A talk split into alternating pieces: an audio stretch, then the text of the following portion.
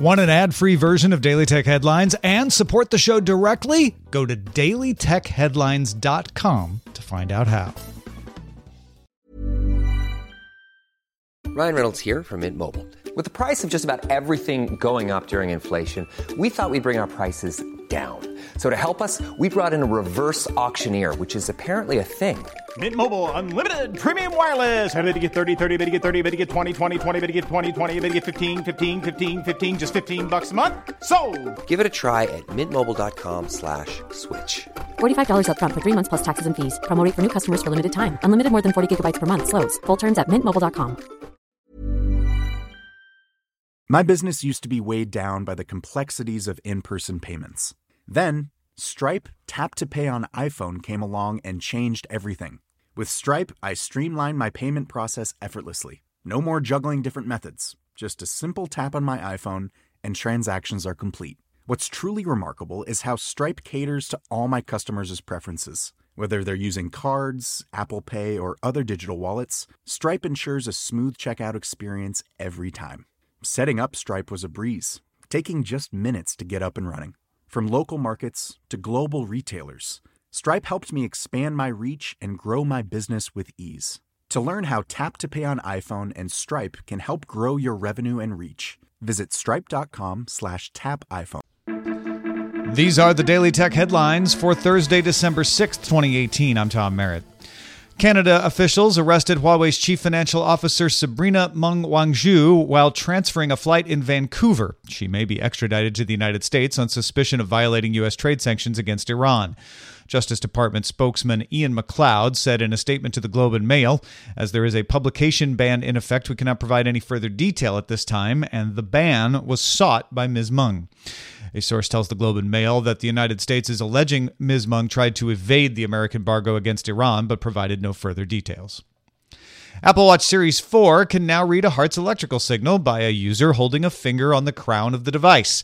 This can identify atrial fibrillation, a type of irregular heart rhythm. Anyone over the age 22 can use these new heart health features. Apple received clearance for its electrocardiogram app from federal regulators in September. Ride hailing company Lyft filed for an initial public offering. The company was recently valued at around $15 billion. However, Lyft didn't detail the number of shares it's going to sell or its price range in its confidential filing with the SEC. Sources tell Reuters that Lyft's IPO is slated for the first half of 2019. Lyft rival Uber also expected to IPO in 2019. Russian search giant Yandex launched its first smartphone, a 5.65 inch Android powered phone that will cost 17,990 rubles, that's about $270 US, and goes on sale tomorrow.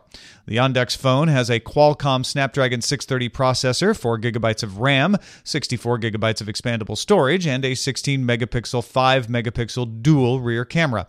Yandex has its own Google Assistant competitor called Alice, which will be baked in. The Yandex phone goes on sale December 6th in the Yandex store. Amazon is opening a new program called Alexa Answers to invite users to help answer questions that might stump the assistant.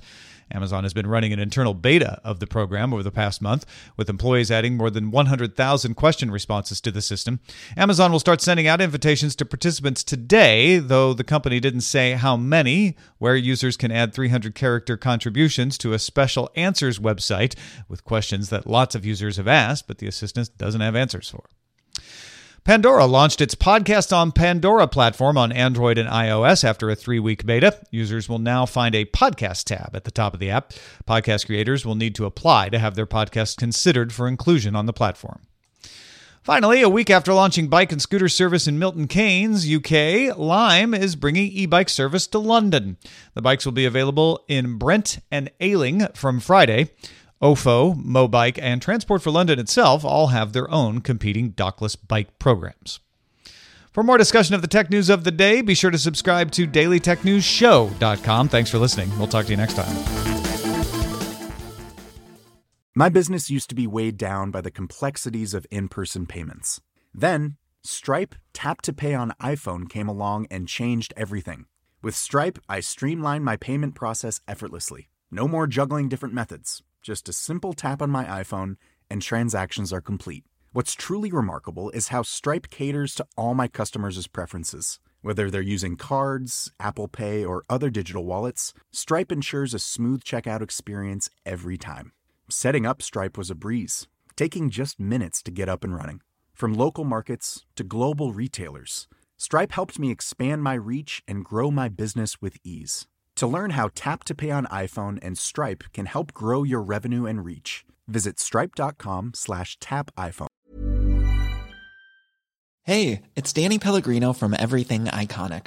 Ready to upgrade your style game without blowing your budget? Check out Quince. They've got all the good stuff, shirts and polos, activewear, and fine leather goods, all at 50 to 80% less than other high-end brands.